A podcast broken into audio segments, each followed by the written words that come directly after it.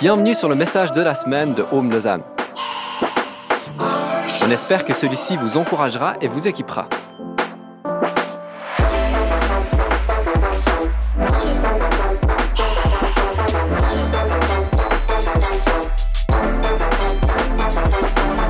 Pour plus d'informations sur notre Église, n'hésitez pas à visiter notre site internet sur www.homelausanne.ch. Accrochez-vous, accrochez bien vos ceintures. On va aller très vite. On va aller dans plein de passages bibliques pour poser deux, trois bases ensemble avant que Janet me rejoigne. Je l'ai déjà dit et je le répète, l'Église est appelée à être une famille. Si vous avez déjà été dans une église, vous avez peut-être entendu ça. We are family, l'église c'est une famille, et puis, puis vous pouvez dire ça sonne bien, n'est-ce pas? Ça sonne bien, c'est une bonne idée. Puis j'ai envie de commencer en vous disant c'est pas une bonne idée en fait. L'église en tant que famille, c'est une réalité biblique et théologique, c'est le cœur de Dieu. Et puis jusque-là, vous, avez pas, vous, êtes, vous pouvez dire oui, je te crois, je te crois pas, je ne sais pas. Mais parlons un tout petit peu de la famille. Souvent, notre nature première, notre réflexion première, c'est de penser que la famille, c'est une réalité biologique. Si on donne naissance à un enfant, voilà, on a une famille. Mais notre quotidien semble contredire cette réalité. Regardez le nombre de familles décomposées, le nombre de familles recomposées, regardez le nombre de fois qu'on voit des mouvements de migration qui créent des regroupements familiaux, et puis subitement des gens qui étaient fils uniques se retrouvent maintenant avec un petit frère et une petite sœur bien plus tard, et puis c'est pas vraiment la même maman, et puis on sait pas, et puis des gens qui deviennent demi-sœurs, demi-frères, et, et aujourd'hui on est dans une forme où on sait déjà, même si on continue à penser instinctivement que la famille c'est biologique, on sait déjà parce qu'on vit déjà que le fait, la famille c'est pas seulement la biologie. C'est pas seulement donner naissance. Regardez le fait que des fois les gens donnent naissance mais abandonnent leurs enfants. Il y a beaucoup d'orphelins. C'est très particulier. Si on limite le concept de la famille au sens biologique, c'est très particulier parce qu'ils ont effectivement une maman, mais ils ont comme pas de maman au quotidien. Alors il faut réaliser que la, la question de la famille, ce n'est pas uniquement une question biologique. Et on va voir quelques références parce que la Bible aussi nous dit ça, puis Dieu nous parle du fait que pour lui, être chrétien, c'est avoir une famille. Je le répète, c'est une bonne phrase ça. Pour Dieu, sur le cœur de Dieu, être chrétien, c'est avoir une famille.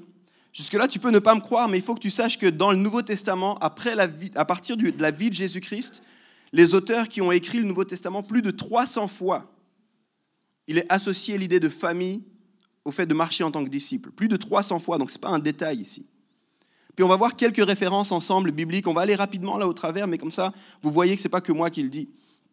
La première qu'on va prendre, c'est dans Galates, c'est une lettre qui est écrite par Paul, Galates 3, les versets 6 à 7 nous disent la chose suivante. Comme Abraham crut à Dieu et que cela lui fut imputé à justice, reconnaissez donc que ceux qui ont la foi sont fils d'Abraham. C'est très bizarre, parce que ce qu'il est en train de dire, je le passe en langage moderne, si tu crois en Dieu, tu es descendant d'Abraham. C'est quand même surprenant. Il est en train de te dire, si tu crois en Dieu, tu as une nouvelle généalogie. Je ne sais pas ce que tu penses d'Abraham, je ne sais pas ce que tu sais d'Abraham, mais c'est quand même surprenant. Il faudrait qu'on réfléchisse un peu à ça. On va voir un autre passage, on continue. Éphésiens 1, les versets 4 à 5. On nous dit, en lui, Dieu nous a élus avant la fondation du monde. il parle de Jésus. En Jésus, Dieu nous a élus avant la fondation du monde pour que nous soyons saints et irrépréhensibles devant lui, nous ayant prédestinés dans son amour à être ses enfants d'adoption par Jésus-Christ, selon le bon plaisir de sa volonté. Dieu, il avait prévu de faire de toi son enfant par adoption au travers de Jésus-Christ. Intéressant. On continue dans la même lettre, Ephésiens 2, verset 19. C'est pourquoi vous n'êtes plus des étrangers ni des gens de passage, mais vous faites partie du peuple de Dieu. Écoutez bien, vous en avez tous les droits, vous êtes de la famille de Dieu. Encore une fois, Dieu dit, il y a une nouvelle compréhension de la famille qu'il faut que vous commenciez à comprendre. Romains 8, verset 14 à 15, c'est encore une autre lettre à encore des chrétiens dans une autre région. Tous ceux que l'Esprit de Dieu conduit sont enfants de Dieu. Et l'esprit que vous avez reçu ne fait pas de vous des esclaves qui ont encore peur, mais il fait de vous des enfants de Dieu. Et par cet esprit, nous crions, Dieu, nous crions vers Dieu en lui disant Abba, Père. Il y a quelque chose qui se passe au moment où vous croyez en Dieu, au moment où vous donnez votre vie à Dieu. Il y a comme un shift familial qui se passe. Vous appartenez à une nouvelle, un nouvel héritage, une nouvelle descendance, et puis Dieu vous appelle ses enfants. Donc il en parle comme, et c'est ma famille. Vous êtes ma famille. Écoutez comment celui qui a écrit ces lettres accepte ses propos, accepte cette réalité, puis change sa manière de parler. Il écrit à d'autres chrétiens dans la région de Corinthe, et il leur dit la chose suivante, 1 Corinthiens 4, 14. Je ne vous écris pas cela pour vous faire honte, mais vous êtes mes enfants très aimés, Alors je veux vous avertir. Le gars qui écrit ça s'appelle Paul, et on sait qu'il n'avait pas d'épouse, et on sait qu'il n'avait pas d'enfant biologique. Puis là, il écrit à des chrétiens, on sait qu'il en a rencontré certains, on sait qu'il a passé un certain temps à Corinthe, on ne sait pas s'il les connaît tous, mais il leur dit, hé, les amis, je vous écris, et je vous considère mes enfants. Il semblerait que cette personne a compris quelque chose de nouveau concernant la famille, et je crois que c'est vraiment sur le cœur de Dieu. On vient de le chanter. Et puis dans notre contexte judéo-chrétien où on a une histoire avec le christianisme, on ne se rend pas compte. Mais on a chanté quelque chose de complètement fou. Quand les disciples étaient avec Jésus, ils, lui ont demandé à un moment donné, comment est-ce qu'on peut prier? Et Jésus leur donne cette révélation, leur dit, quand vous commencez à prier, dites, notre Père. Nous ici, on est là, on connaît le Père, le Fils, le Saint-Esprit, on connaît. C'est notre héritage qui nous fait dire ça. À l'époque, c'était euh, en anglais on dit mind blowing, en français on dit émoticône, la tête qui explose. Littéralement, les gens qui ont entendu ça, quoi? Je peux dire à Dieu, papa, c'est quoi cette folie? Et en plus de ça, toi, Jésus, qu'on suit, c'est les disciples hein, à qui il parle. Toi, on te suit comme notre exemple, le Sauveur, et tu dis notre papa. Ça, c'est ton papa, c'est mon papa. C'est complètement fou cette histoire. Voyons un dernier, un dernier passage ensemble pour que vous voyez à quel point c'est sérieux cette histoire. Luc 8, verset 21. Et là, c'est Jésus qui parle. Et juste que je vous explique un tout petit peu le contexte. Jésus est en train d'enseigner. Et puis il y a quelqu'un qui vient qui lui dit, il y a ta famille qui est là. Et écoutez la réponse de Jésus. Jésus dit à tout le monde, ma mère et mes frères, ce sont les gens qui écoutent la parole de Dieu et qui lui obéissent. Toi tu, toi, tu lis ça, tu dis, ah ouais, c'est bon. Tu lis ça dans ton plan quotidien, puis tu dis, bon, j'avais deux jours de retard, ça fait plus qu'un jour de retard, on continue. Puis tu te dépêches de lire dans ton plan quotidien. Mais il faut comprendre que les gens qui étaient là à l'époque, c'est complètement fou. Si tu vas étudier ce que ça signifiait la famille à l'époque, le lien de sang à l'époque, c'est quelque chose d'extrêmement important. C'est quelque chose qui est comme une prérogative sur tout le reste. C'est plus important ton, ton père, ta mère que ton épouse à l'époque. Ils ont une priorité sur ta vie que ton épouse à l'époque. Et là, Jésus il leur dit, je sais qu'il y a du monde dehors, mais vous en faites pas. Ceux qui font la volonté de mon Père, ça c'est ma famille. Je pense qu'il y a des gens à l'époque qui disent, non, ça c'était trop Jésus, je me casse, c'est trop violent ce que tu dis. C'est pas possible, c'est quelque chose de complètement fou. Il y a une redéfinition de la famille qui est nécessaire. Et les amis, j'ai envie de vous dire aujourd'hui, si vous avez donné votre vie à Jésus, si Jésus est votre sauveur, bienvenue dans la famille.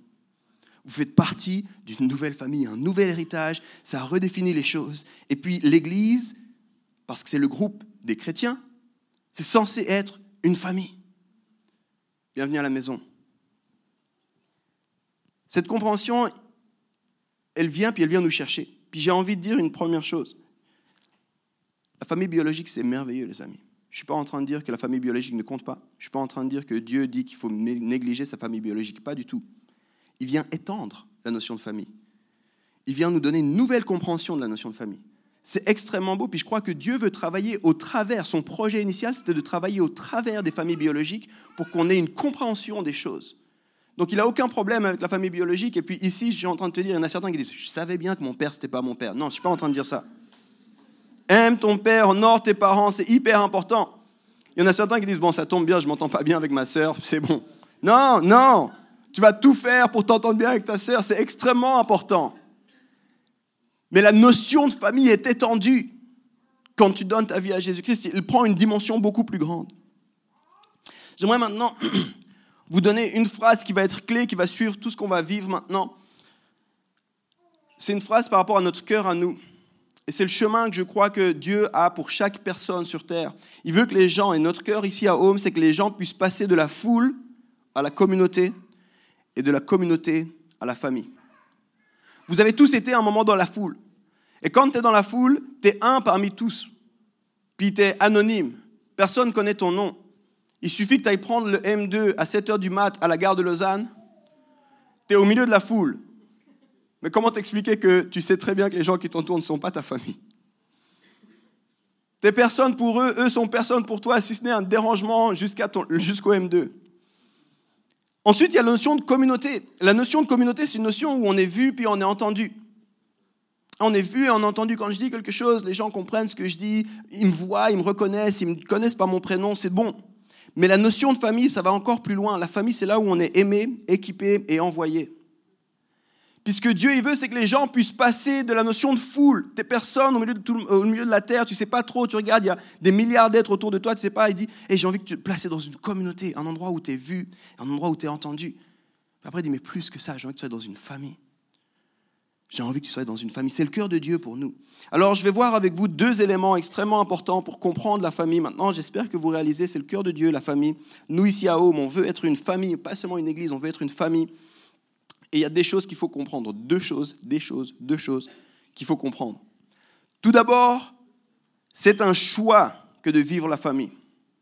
C'est un choix que de vivre la famille. C'est extrêmement important.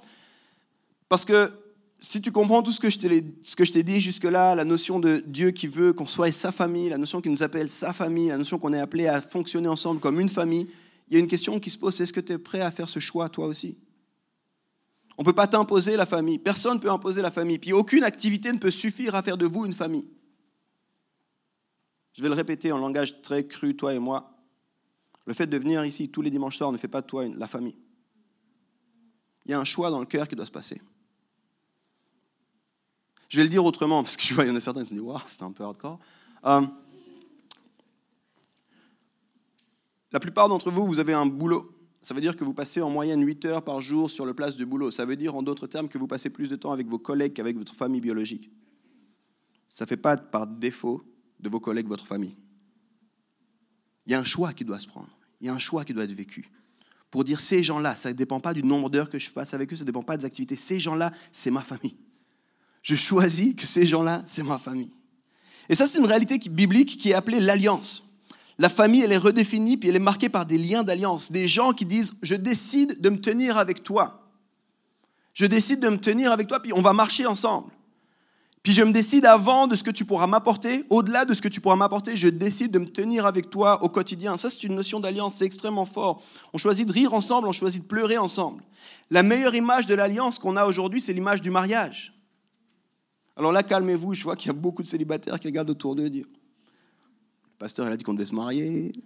Non, non, non, non, non, non, célibataire, calme-toi. Mais, non, c'est pas vrai. Il faut qu'on choisisse de se tenir les uns avec les autres. Il faut qu'on choisisse de se tenir les uns avec les autres il y a un choix qui doit être pris dans le cœur. On ne peut pas simplement se dire bonjour, on ne peut pas simplement louer ensemble. Ça ne sert à rien de juste s'appeler frères et sœurs. Il faut qu'on choisisse dans nos cœurs qu'on sera une famille. Si vous êtes là depuis un moment, vous, avez, vous, vous m'avez déjà entendu parler sur ça. C'est quelque chose, c'est comme un sujet qui brûle sur mon cœur. L'Église est une famille. Mais si vous êtes là depuis moins longtemps, j'aimerais que vous sachiez que pour nous, l'Église est une famille, dans les termes que je viens d'expliquer. Puis c'est une famille pour chacun, mais c'est une famille pour tous ceux qui n'ont pas encore de famille aussi. Puis cette famille, nous, on choisit de se rendre disponible comme famille, mais ce choix, il doit se faire dans l'autre sens aussi. Et il faut qu'on choisisse, non pas de simplement venir à quelques activités, mais dire, j'ai besoin d'une famille. Parce que c'est le projet de Dieu. J'ai besoin de trouver des gens avec qui je marche, avec qui je me tiens. Alors j'aimerais rapidement arriver sur mon deuxième point, puis là, il va y avoir une petite illustration. Donc euh, il va y avoir une, une équipe là qui vient, c'est des super-héros. Parce que si vous avez dit Amen dans votre tête, il n'y en a pas beaucoup qui l'ont dit à voix haute. Si vous avez dit Amen dans votre tête jusque-là, c'est bon. Mais il faut comprendre que ça va vous coûter quelque chose. Et mon deuxième point, c'est le coût de la famille. Il y a un coût à vivre la famille. Alors, je rassure tout le monde, ici, on ne va pas parler d'argent, vous en faites pas. Ça va vous coûter beaucoup plus que l'argent. Ça va vous coûter parce que toutes les relations coûtent. N'importe qui qui est en relation, mariage, enfant, vous savez que les relations, ça coûte. Et c'est souvent plus difficile qu'on l'imagine. Souvent, on ne se rend pas compte de combien ça coûte. Et dans la théorie, on est d'accord. On dit, ah, mon frère, ma soeur, je t'aime, je suis là pour toi. Mais en fait, souvent, on se tient avec l'autre tant que ça va, tant qu'on est d'accord. Au bout d'un moment, on n'arrive plus à se tenir avec l'autre parce qu'on est tellement égocentrique, on est arrivé dans un monde tellement égocentrique, tellement de consommation, qu'on ne sait plus se tenir les uns avec les autres tant que quand ça commence à nous coûter un peu trop quand il commence à y avoir un peu trop de risques.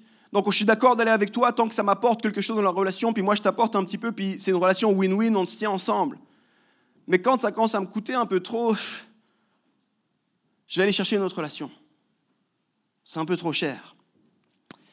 Il y a un théologien et sociologue, Mark Sayers, qui a mis ça en lumière avec l'illustration qui est arrivée, en tout cas il en a parlé lui. Euh, Et il a mis en évidence le fait que l'être humain, on a plein de besoins. Il y a des besoins dits fondamentaux, puis il y a des besoins dits essentiels. Et là, il parle des besoins essentiels pour expérimenter le bonheur.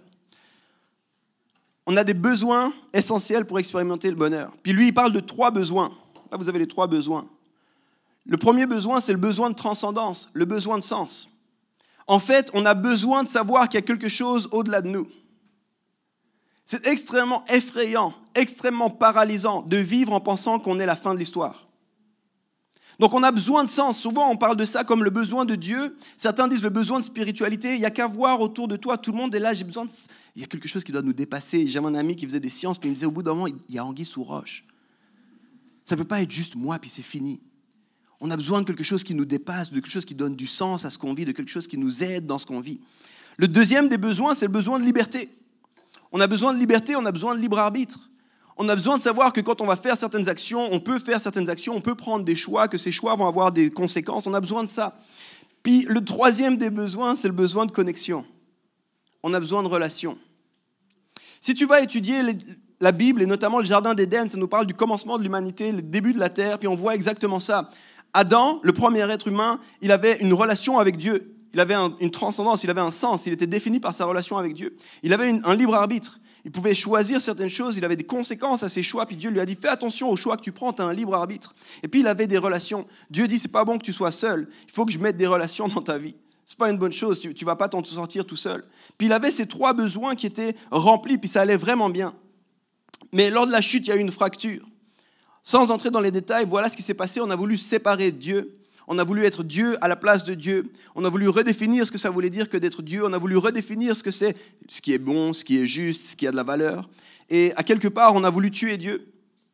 Puis ça, c'est un cri pour plus de liberté. On trouvait que la transcendance, c'était enfermant.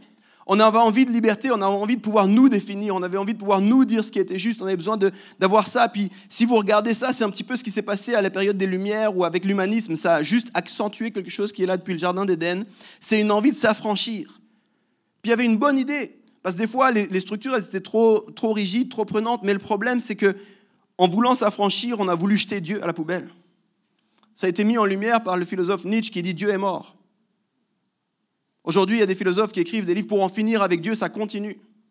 Et si vous ne me croyez pas, prenez ce que Voltaire disait au 19e siècle. Voltaire disait avant la fin du siècle, il n'y aura plus d'église et plus de cathédrale, on en aura fini avec Dieu. Alors voilà ce qui s'est passé. Le besoin de transcendance, on a dit, moi j'ai besoin de plus de liberté. Je n'ai pas besoin de transcendance, j'ai besoin de liberté. J'ai besoin de liberté, je veux de la liberté, je veux de la liberté, je veux de la liberté. Puis il s'est passé un autre mouvement en même temps, en parallèle, avec certaines similitudes, puis des choses qui sont aussi différentes. C'est ce qu'on appelle l'individualisme. On a commencé à dire les relations, ça me coûte trop. Les relations, ça m'enferme. On a commencé à dire c'est mieux si moi je définis les choses, c'est mieux si moi je fais ce qui me plaît, quand ça me plaît, comment je veux que ça me se passe. Aujourd'hui, on en est arrivé au paroxysme d'une forme d'individualisme, les amis. Aujourd'hui, il y a des sociétés où c'est devenu normal de se marier avec des robots paroxysme de l'individualisme. Littéralement, les gens vous disent, mais j'ai le meilleur des deux mondes. J'ai tout ce que j'ai envie de la relation, puis tout ce que j'ai pas envie, je l'ai pas. Et là, je vous parle d'interview, ça existe. Hein paroxysme de l'individualisme. Il y a des sociétés, on est devenu tellement seuls et tellement isolés.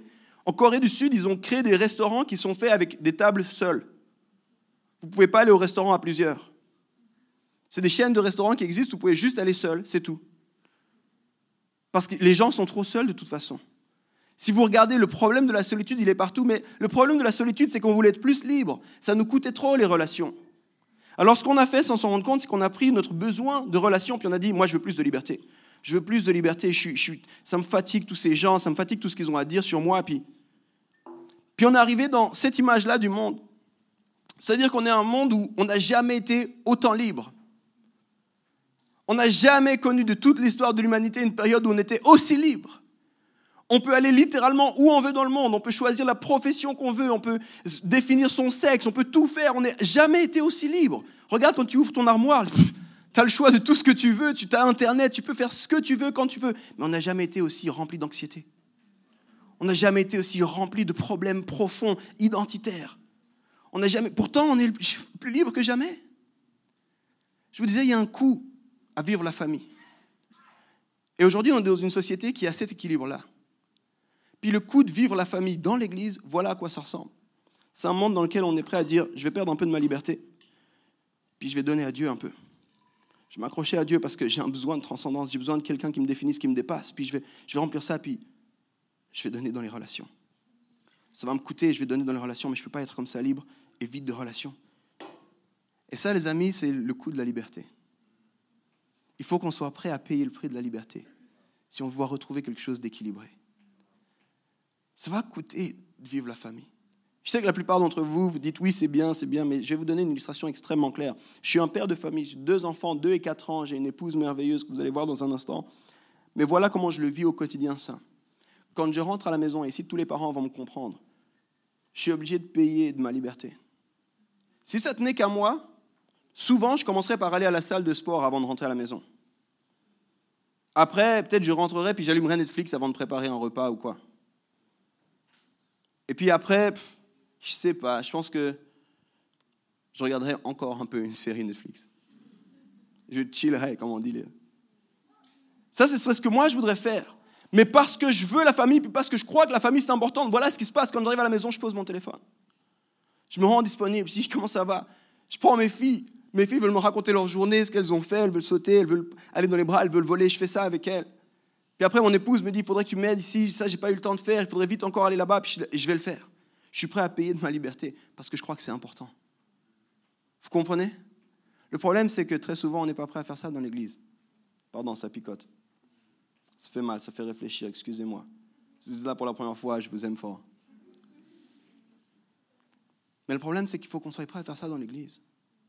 Je ne peux pas juste venir et dire qu'est-ce qui se passe pour moi, puis je suis bien, puis je lève les mains, puis ça me fait plaisir, puis à la semaine prochaine. Si je veux vivre la famille telle que Dieu l'a pensée, telle que Dieu l'a voulu, il faut que je sois prêt à dire ça va me coûter quelque chose. Puis il faut que j'investisse en fait dans ma relation avec Dieu. Puis il faut que j'investisse dans ma relation avec les autres. Beaucoup de gens veulent être en couple. C'est une petite parenthèse. Je me suis dit, c'est pas mal. Là, là, je viens de vous aider, les amis. Ça marche pas parce que n'es pas vrai, là. Je comprends pas, je comprends pas, je suis pas mal. Ouais, tu es pas mal, mais il faut payer le prix. Je ne vais pas m'étendre davantage, mais il faut que vous compreniez ces quelques éléments de base si on veut parler de famille. Il faut que vous compreniez tout d'abord que c'est le plan de Dieu, la famille. Ce n'est pas mon idée à moi, ce n'est pas un chouette slogan 2019. Non, non, c'est le cœur de Dieu, en fait, depuis le départ. C'est qu'on puisse être une famille, puis qu'on puisse vivre la famille. Puis il faut comprendre que vivre la famille, c'est faire un choix. Puis ça va nous coûter à chacun de faire un choix. Est-ce que je choisis que c'est ma famille? Est-ce que je choisis de me tenir avec quelqu'un? Est-ce que je fais alliance avec quelqu'un? Puis la troisième des choses, c'est est-ce que je suis prêt à payer le prix pour vivre la famille? Alors, je vais prier pour chacun, puis je vais demander à Jay de me rejoindre. Ça va être vraiment bien. Et puis, euh, on va vous parler un petit peu de ce qu'on a sur le cœur pour nous en tant que famille, pour l'année qui arrive. Seigneur, je te prie que tu puisses comprendre ton cœur pour la famille, qu'on puisse réaliser que ce n'est pas juste une, chouette idée ou juste un chouette slogan, qu'on puisse réaliser que ce n'est pas juste euh, quelque chose à la mode, mais que c'est vraiment ton cœur depuis le départ, qu'on puisse être appelé tes enfants puis fonctionner comme une famille. Seigneur, je te prie qu'on réalise ce que ça signifie de faire le choix de la famille, puisque ça signifie de payer le prix pour la famille. Dans le nom de Jésus. Amen. Comment Jay, viens. On peut l'applaudir?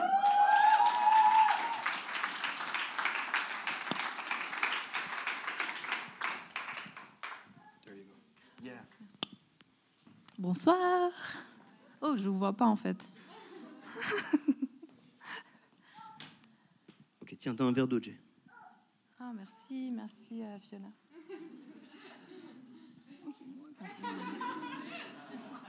Non, je t'ai vu.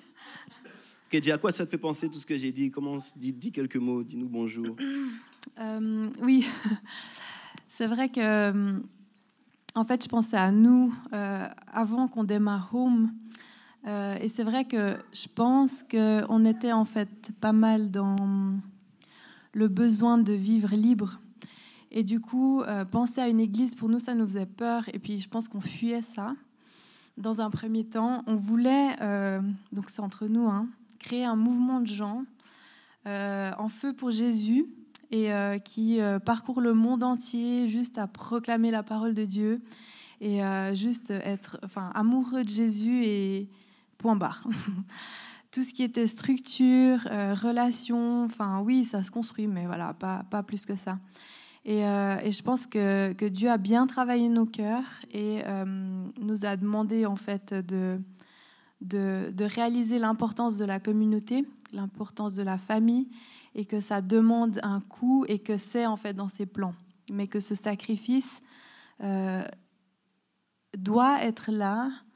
Euh, il nous demande de le faire, mais en fait, c'est pour avoir une plus grande liberté d'expression dans l'amour qu'il nous donne finalement.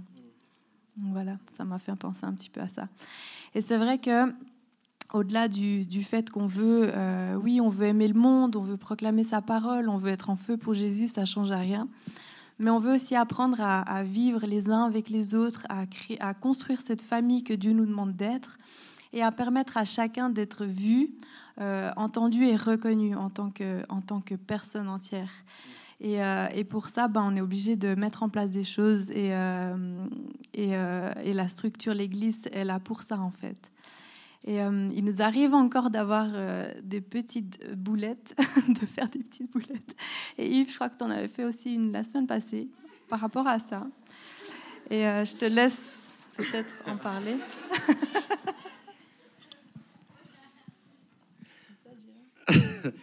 avant, avant de parler de cette histoire-là, ce que, tu te racontes, ça me rappelle quelque chose. Quand on a commencé l'église, on s'est dit, ah, on veut faire un truc qui nous correspond, qui va bien, et puis on va faire des services à 17h, et puis on était trop contents. Là, c'est bien, 17h, c'est parfait. On avait Elisha qui était là, on était lui prendra un petit truc à manger, ça ira tout seul. Et, ça nous a très vite beaucoup coûté, en fait, de faire ça. Il euh, y a plein de choses que vous savez pas, mais des fois, on, on finissait ici, on finit à peu près vers 19h30, 20h, puis on repartait en voiture, puis en fait, on devait s'arrêter sur des aires d'autoroute. Il y avait nos filles qui pleuraient. Des fois, on a fait 45 minutes sur une aire d'autoroute à essayer de calmer les filles qui pleuraient dans la voiture. Euh, C'était euh, vraiment compliqué, on rangeait, puis on était là, mais quel, est l'imbécile qui a eu l'idée de faire des services à 17h tu sais? Pourquoi est-ce qu'on fait pas ça le matin? Est-ce qu'on va abandonner cette idée ou quoi? Je me souviens, c'est un vrai, un vrai coup. Euh, voilà, mais, pour revenir sur la boulette, là, qu'est-ce que tu penses? Je crois que c'est difficile de vivre des relations. Et puis en anglais, il y a une expression qui est, euh, euh, quand on commence à, s'apprécier, à se fréquenter, on, fait un DTR. Vous avez déjà entendu ça? Déterminer la relation. On prend un peu le temps de dire, OK, on en est où en fait? On fait quoi? Et puis avec l'Église, ben, je me suis rendu compte qu'il y avait besoin des fois de faire ça parce que cette semaine, j'étais donc avec une personne euh, pour un café et on discutait ensemble et c'était normal, ça s'est passé tranquillement.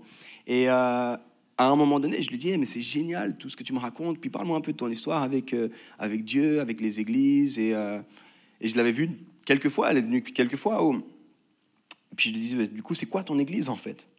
Et là, elle s'est arrêtée, puis elle m'a dit, en fait, ça fait une année et demie que c'est Home, mon église. Ouais, vous... tu, vois ce mo...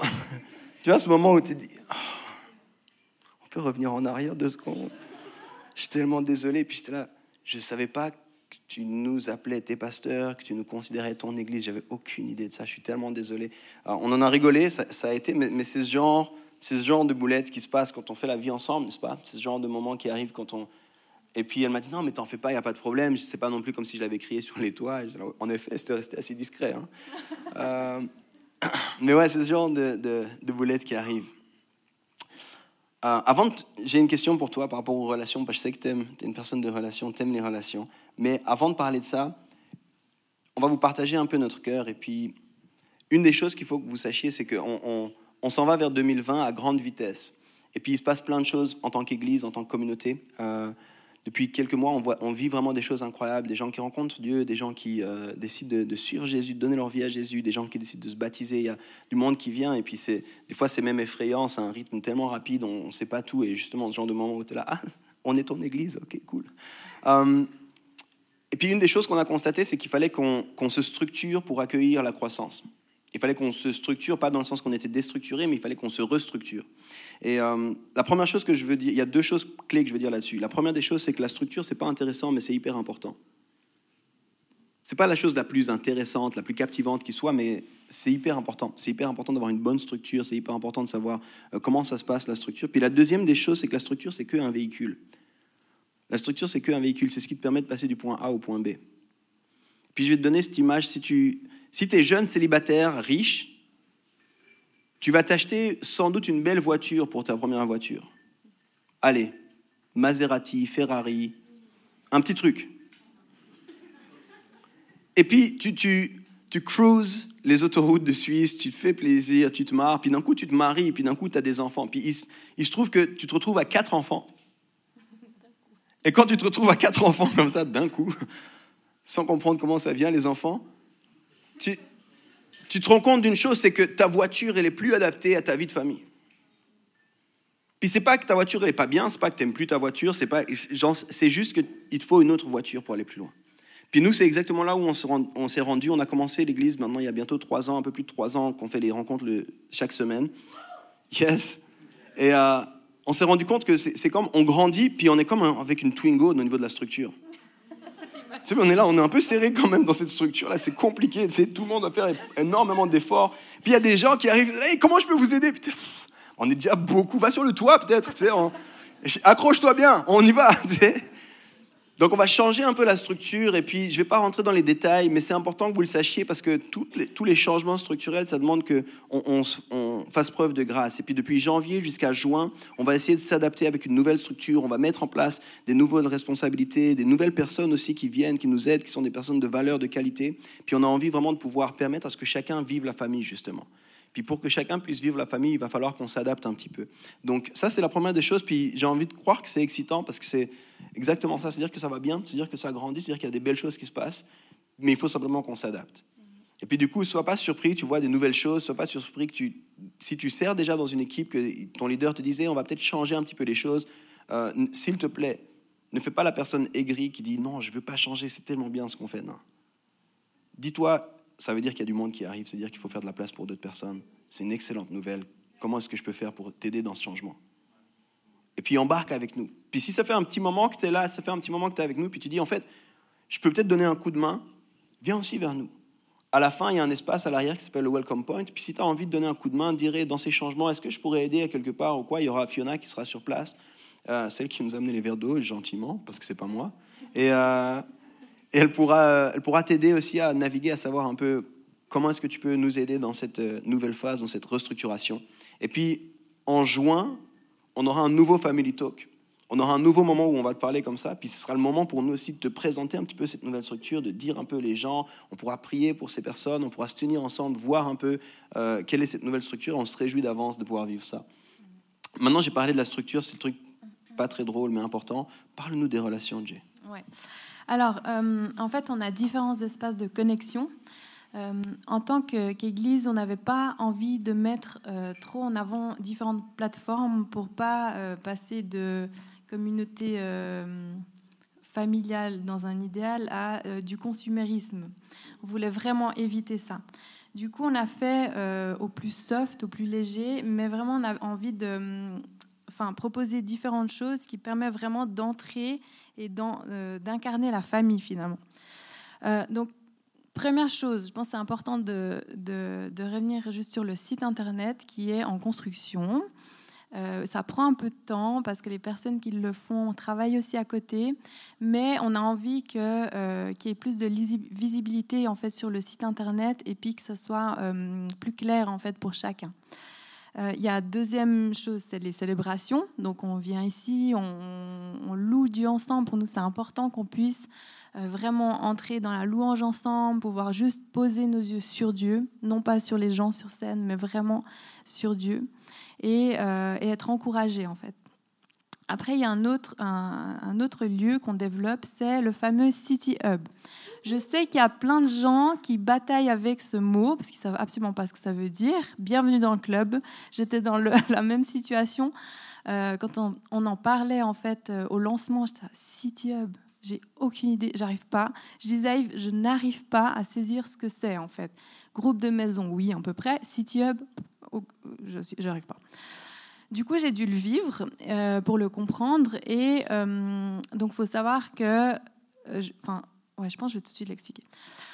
City Hub, on peut être 20, 30, 40, 50 personnes. On se retrouve à un endroit précis qui est annoncé d'avance. et en fait, en général, c'est un thème qui est abordé pendant une quinzaine, vingtaine de minutes. Et après, on split le groupe en petits groupes et on passe à des questions-réponses. Et en fait, on parle euh, de ces différentes euh, choses seulement dans notre petit groupe. euh, c'est l'occasion en fait de, de, tisser des liens, de faire connaissance et puis d'entrer dans des sujets un peu plus profonds directement. Donc on reste pas à la surface. Et ça permet vraiment de, euh, de connaître l'autre différemment. Parce que des fois, on voit des gens, puis on a tout de suite des a priori sur la personne qui est en face de nous. Et puis, on, se crée toute, une image, toute une idée, une idée, de la personne. Et en fait, quand on a cette personne en face et qu'on aborde certains sujets, on se dit oh, Mais en fait, elle bataille tout autant que moi. Euh, elle se pose les mêmes questions sur ces mêmes sujets. Et en fait, ça donne envie de, garder contact, de tisser des liens et puis de, créer une relation euh, à l'extérieur de, ces moments, de cette plateforme qui est le site web. Donc pour l'avoir vécu, moi je suis tombée, j'étais hyper fan. J'ai pas pu en vivre énormément à cause aussi du fait que je suis maman et puis j'ai besoin de rester à la maison aussi avec les filles. Mais franchement, je vous encourage à, participer. À partir de 2020, on va en faire un peu moins régulièrement, mais on va euh, modifier un petit peu euh, les, le, comment, le, déroulement, le format. Euh, on va essayer de, rendre ce format un peu plus fun, euh, inviter des intervenants externes et que ça soit un peu plus vivant. Donc vraiment, si vous travaillez, que vous n'avez pas beaucoup de temps, moi je vous encourage vraiment à aller là. Euh, puis ça permet vraiment d'entrer directement en contact avec les gens et de pouvoir tisser des liens et puis se voir éventuellement pour un café ou autre. Est-ce que tu voulais ajouter quelque chose par rapport à ça? Je pense ce qu'il y a d'intéressant, c'est quand on, quand on parle des city hubs, c'est de réaliser en fait comment est-ce qu'on fait la transition de la foule à la famille? Vous vous souvenez ce que j'ai dit avant On passe de la foule à la communauté, puis de la communauté à la famille. Puis je crois que c'est difficile de faire un saut pour beaucoup de gens. Il y a une majorité de personnes qui sont introverties. C'est hyper difficile de venir ici. C'est un peu la foule, hein, le, culte. C'est un petit peu ce moment, je connais pas forcément beaucoup de gens. Puis je te dis, ben, hey, merci d'avoir été là. Demain, tu dois aller chez Elisabeth, vous serez cinq. C'est un petit peu hyper intense, hyper euh, waouh. Et du coup, c'est l'idée de mettre une plateforme intermédiaire, en fait. C'est l'idée de mettre une plateforme intermédiaire où ça demande moins, c'est moins vulnérable, c'est quand même moins personnel, c'est dans un lieu public. Et puis, en fait, il y a aussi toute cette possibilité de, connecter sans devoir m'engager. Quand je vais dans un city hub, j'ai pas besoin de m'engager, j'ai pas besoin de m'inscrire. Je vais juste voir un petit peu, découvrir, rencontrer du monde. Et c'est vraiment, nous, on réfléchissait comment mettre en place cette structure pour passer de la foule à la communauté, en fait. Puis on s'est dit, les espaces comme des city hubs, c'était vraiment super endroits pour pouvoir faire cette transition-là. Donc euh, voilà ce que je dirais. Peut-être, dernière chose, le format est hyper intéressant dans le sens aussi que ici, c'est quand même assez à sens unique, n'est-ce pas? L'information vient depuis la scène jusqu'à vous. Euh, dans un city hub, l'information, elle va dans tous les sens, en fait.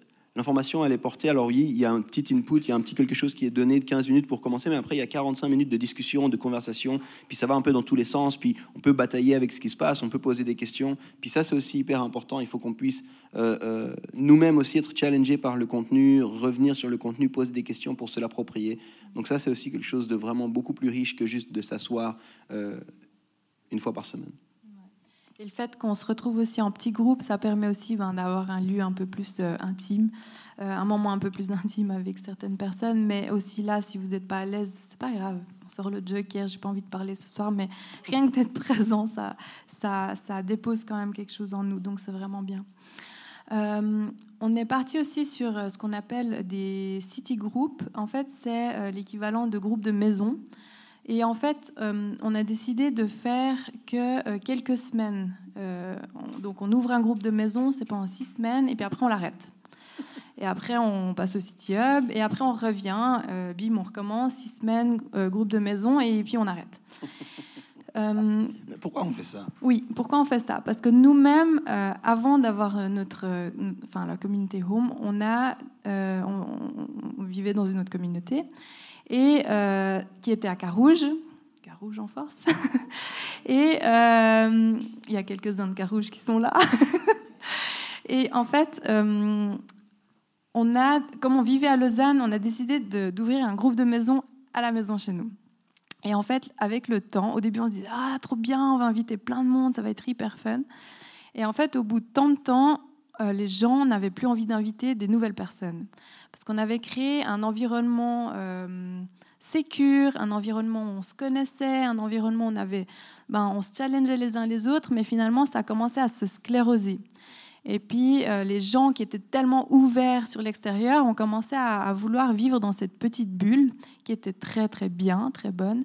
Mais je pense que sur le long terme, c'est pas forcément hyper sain, enfin, d'après moi.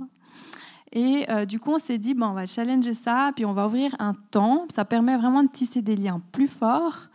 Mais après, on l'arrête parce qu'on a envie que les gens soient intentionnels à rester dans, cette, euh, dans ces relations et connecter les uns avec les autres au-delà de la plateforme, au-delà de ce que l'Église pourrait proposer. Donc euh, c'est pour ça aussi qu'on a décidé de faire juste un, petit temps chaque fois. Je crois l'idée aussi du petit, du petit temps, c'est aussi beaucoup plus facile. Si je te dis, est-ce que tu as envie de faire un groupe de maison chez toi? Tu vas peut-être me répondre, ok, mais combien de temps? Je sais pas où je serai dans six mois, je sais pas ce que je ferai dans une année, je sais pas.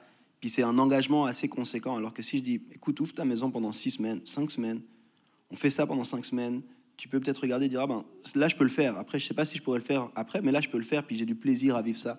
Puis je crois que c'est extrêmement important aussi de, pouvoir vivre cette dynamique-là, puis de pouvoir rendre accessible pour le plus de monde possible. C'est aussi en fonction de ton travail ou quoi, des, réalités euh, qui étaient importantes. Puis ça, on, fonctionne aussi par thématique, donc dans ces city groups, et tout est fourni. En général, il y a des vidéos, il y a des supports, il y a tout ce qu'il faut. Donc vraiment, euh, des fois, c'est juste un lieu aussi qui manque. Mais on en a déjà pas mal euh, à Lausanne, hein, il me semble ça se passe assez bien. Je crois que le lancement, les prochains, c'est la semaine prochaine qu'il faut s'inscrire, c'est ça? Les inscriptions la semaine, prochaine, c'est pour les city groups qui commenceront mi-janvier. Voilà. Donc, euh, welcome point. Euh, sinon, on a. Euh, oui, le core team. C'est un mot que vous avez peut-être entendu ou pas, je ne sais pas, mais je pense que c'est important qu'on l'explique. Le, le core team, c'est un peu le noyau de l'Église. Donc corps, c'est pas le corps euh, physique, c'est le corps avec C-O-R-E. E. Donc vraiment le noyau de l'Église. Et en fait, quand tu décides d'appartenir, de te greffer à cette famille, parce que finalement c'est un choix que tu fais, tu peux décider d'appartenir, de faire partie du corps team. Et en fait, c'est un lieu où euh, en fait, on, crée des événements, où on rassemble le core team et où on, fait un peu une mise à jour, on, te tient au courant de ce qui se passe dans la vie de l'Église, euh, par rapport à la structure, s'il y a des modifications, euh, ce qu'on peut vivre un petit peu au quotidien, est-ce qu'il y a des défis ou pas. Et puis c'est vraiment un lieu où on se met au courant les uns les autres et euh, où on, passe la vie ensemble. On, fait un moment où on, fait la vie ensemble. Et euh, là, on va, on va diminuer ces, ces moments de core team à partir de 2020, on va passer à trois à peu près par année, mais on va les rendre vraiment spéciaux. On a envie de célébrer ensemble, on a envie aussi d'avoir de, d'avoir des temps où on remercie toutes les, personnes qui servent. Euh, on a envie vraiment de, ouais, de, de, juste ouais, célébrer euh, home, la famille. Je crois, le core ce qui est vraiment intéressant, c'est que souvent, on, on est membre d'une église et puis, à part aller à l'église, à part peut-être servir, ben, à, quoi, à quoi ça ressemble en fait? Ça change quoi d'être membre d'une église? Puis nous, on avait vraiment envie de dire, ben, si on veut faire la vie ensemble, il faut créer des espaces pour que ça puisse se vivre en fait. Qu'on puisse avoir des rendez-vous où c'est pas un rendez-vous d'église, mais c'est juste, viens, on passe un moment ensemble, parce qu'on s'aime, parce qu'on est une famille. Viens, on, on, on, célèbre en fait, on, s'informe de ce qui va se passer. Puis c'est vraiment ce lieu-là, le core c'est cet endroit où on dit juste, Merci Seigneur pour la famille. Merci Seigneur parce qu'on se tient ensemble. Merci parce qu'on a décidé en fait d'être ensemble. Euh, et, je crois que c'est quelque chose d'extrêmement riche. C'est des moments où les gens repartent en général en se disant ah, mais purée. Et puis ce qui est bon, peut-être j'ajoute ça, c'est que à part les services, à part les célébrations, les city hubs, les city groups et le core team, c'est un endroit où il y a les gens du matin et du soir ensemble en fait, c'est un moment qui est chouette aussi de dire Ah, eh, mais ça fait un moment qu'on ne s'est pas vu, où t'en es? Puis vraiment de passer ce temps, de faire la vie ensemble, puis de célébrer. Puis comment vous vivez ça en fait le matin? Ah, c'est incroyable. Et, nous, on est content de venir. Et, on a vraiment envie de créer ces moments. On veut pas. Une des choses qui est vraiment difficile ou, ou importante pour nous, c'est de pas juste dire des choses, mais de vivre des choses. Puis on peut pas dire on veut faire la vie ensemble, mais faire la vie ensemble, c'est-à-dire de se retrouver dans une pièce assez sombre le dimanche soir. C'est pas ça faire la vie ensemble. Donc il faut qu'on crée des espaces pour pouvoir vivre la vie ensemble. Il faut trouver, faut trouver un moyen. Puis c'est les moyens qu'on a choisis. Et, comme tu disais, ces, espaces vont évoluer un peu en 2020. mais ils seront tous bien. Ouais, et puis c'est vraiment aussi enlever, je, je veux vous, vous enlever une pression. C'est pas parce que tu ne sers pas dans les quatre murs d'une église que tu peux pas faire partie du noyau. Euh, c'est important parce qu'on est au courant aussi qu'il y a beaucoup qui bossent à 100%. Euh, il y a des mères euh, au foyer. Il y a, et on n'a pas envie que ça devienne une charge. On a vraiment envie, si tu sers le dimanche, c'est parce que tu as envie de le faire, même si c'est de manière ponctuelle, tout est bienvenu. Et tu es aussi bienvenu euh, durant ces moments de, de core team. Donc euh, vraiment, on a envie que, que, tu te sentes libre d'être qui tu es sans, sans devoir euh, enfin, préparer des moments précis toute la semaine pour, pour une célébration. Donc c'est hyper important. Mais on existe aussi en tant que communauté pour les gens qui, qui ne viennent pas ici forcément les dimanches matins, mais aussi pour les gens qui sont à l'extérieur. Est-ce que tu peux nous en parler un petit peu? Ouais, très rapidement. Pour terminer, on, on croit quelque chose depuis le départ. L'Église cesse d'être Église quand elle n'existe que pour ceux qui y vont. Ou quand elle n'existe pas pour ceux qui n'y vont pas, elle cesse d'être Église. C'est Dietrich Bonhoeffer qui dit cette phrase. Puis on croit vraiment fort à ça depuis le départ dans notre ADN. L'envie, c'est pas d'être une église pour l'église, mais d'être une église pour Lausanne, de rayonner à l'extérieur, de pouvoir être un lieu de bénédiction. Et puis depuis le départ, on a mis en place cette plateforme qu'on appelle Love Lausanne. Il n'y a pas si longtemps que ça, on était environ une cinquantaine dans les rues, euh, pas, pas, une cinquantaine dans les rues, mais une cinquantaine sur le week-end, à avoir donné du temps pour pouvoir euh, nettoyer et puis aider, accompagner la marmotte. Si vous connaissez, c'est un lieu d'accueil à Lausanne. Et puis on était aussi euh, une belle trentaine 40 euh, en tout, à certains à préparer et d'autres à distribuer de la soupe de courge et puis du pain dans les villes, dans la rue de Lausanne. Et, et en fait, l'idée c'était vraiment juste de dire on veut aimer la ville, on veut bénir la ville, on veut être présent dans la ville, on veut euh, rayonner dans la ville. Et euh, ben, on va vous en parler encore après parce qu'il y a une autre activité euh, en ce moment même avec Love Lausanne. Mais pour 2020, on a envie de mettre ça encore plus en avant. On a envie vraiment de dire, les amis, être chrétien, c'est briller pour ceux qui ne sont pas là, pour ceux qui sont moins, dans, qui sont plus dans les besoins, pour ceux qui euh, sont dans des situations, des saisons de vie difficiles. Puis ça fait pas de sens si on n'existe pas pour eux. Et du coup, à partir de 2020, le but, c'est vraiment qu'on puisse dire à n'importe qui qui dit comment est-ce que je peux rayonner à l'extérieur, de dire il y a des activités Love Lausanne tous les deux mois en tout cas. Et comme ça, tous les deux mois, il y aura une possibilité d'aller puis de servir quelque part, d'aller donner un coup de main à une action qui existe déjà, à une œuvre qui existe déjà, de pouvoir s'investir auprès de personnes qui sont dans le besoin, quels que soient les besoins. Puis on a vraiment, vraiment envie de mettre ça en avant parce que euh, on existe pour la ville de Lausanne, on existe pour ceux qui connaissent pas Dieu, on n'existe pas que pour nous. Ce serait malheureux et triste, et on cesserait d'être l'Église. Et puis on veut vraiment aussi justement proposer un petit peu ces lieux où on peut le faire en communauté, mais aussi euh, que ça devienne un petit peu votre réalité au quotidien de pouvoir euh, ben, juste servir où vous êtes, euh, être missionnel à, à, côté de chez vous, enfin, et, et, de vous équiper en fait pour que vous puissiez vraiment le vivre en fait, l'incarner au quotidien, vraiment. C'est un peu ce qu'on voulait vous partager ce soir. L'Église, c'est une famille. Et puis, il faut, il faut le vivre comme famille. Puis, ça demande ce choix, ça demande d'être prêt à payer ce prix. Puis là, on vous parle de ce qu'il y a sur notre cœur dans la prière. Ça fait deux, trois mois qu'on qu réfléchit où est-ce que Dieu veut qu'on aille en 2020. Notre but, c'est de suivre Dieu. Euh, et puis, on a vraiment senti que Dieu nous disait il faut que vous vous organisiez afin de pouvoir euh, accueillir ce qui se passe, puisque j'ai envie de faire au milieu de vous.